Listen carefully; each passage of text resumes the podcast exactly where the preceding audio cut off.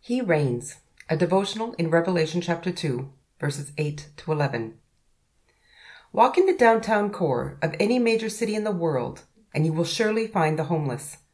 They sit on cardboard boxes, leaning against buildings, their eyes half closed, their hair, clothes, and body unwashed for days or weeks. Often they have a little sign asking for money, just a coin or two, to help them to buy something at the end of the day. Sometimes they look at the people walking by, but I doubt they expect anyone to take much notice of them. They have long since blended into the background, a part of the sad scenario that no tourist takes pictures of.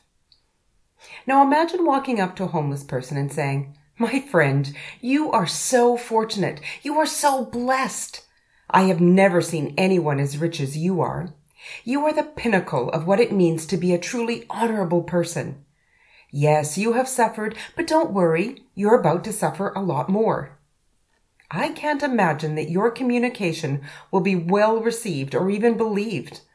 The homeless person would likely think that you were crazy. Rich? I'm clearly poor. An honorable person? Have we even met? I'll suffer more? I don't even think that's possible. Now go away. At least that's how I imagine the conversation going. But that's the message Jesus has for the church in Smyrna. They were poor, struggling. They had been slandered, ostracized, pushed away, and pushed out. Some of them had gone to jail for their faith, others had died. They were caught between living in the kingdom of God and being crushed by the kingdom of the world. But Jesus calls them rich. He tells them to be brave and he reminds them that they will be victorious. If this life was all there was, then the church of Smyrna was in trouble. But Jesus called them to look beyond their circumstances and fix their eyes on the finish line where he would be waiting for them to comfort them, to wipe their tears away, and to give them a crown. If you feel poor today, or abused, or pushed around, or pushed out, if you feel like no one notices you, or maybe you're getting too much attention because of your faith, hold on, stand firm, you are richer than you think. You are safer than you could ever know.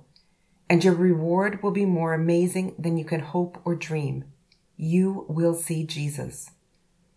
And if today you're in the city and you see a homeless person, remember how very similar you are. Show them compassion. Help them to feel rich, safe, and hopeful.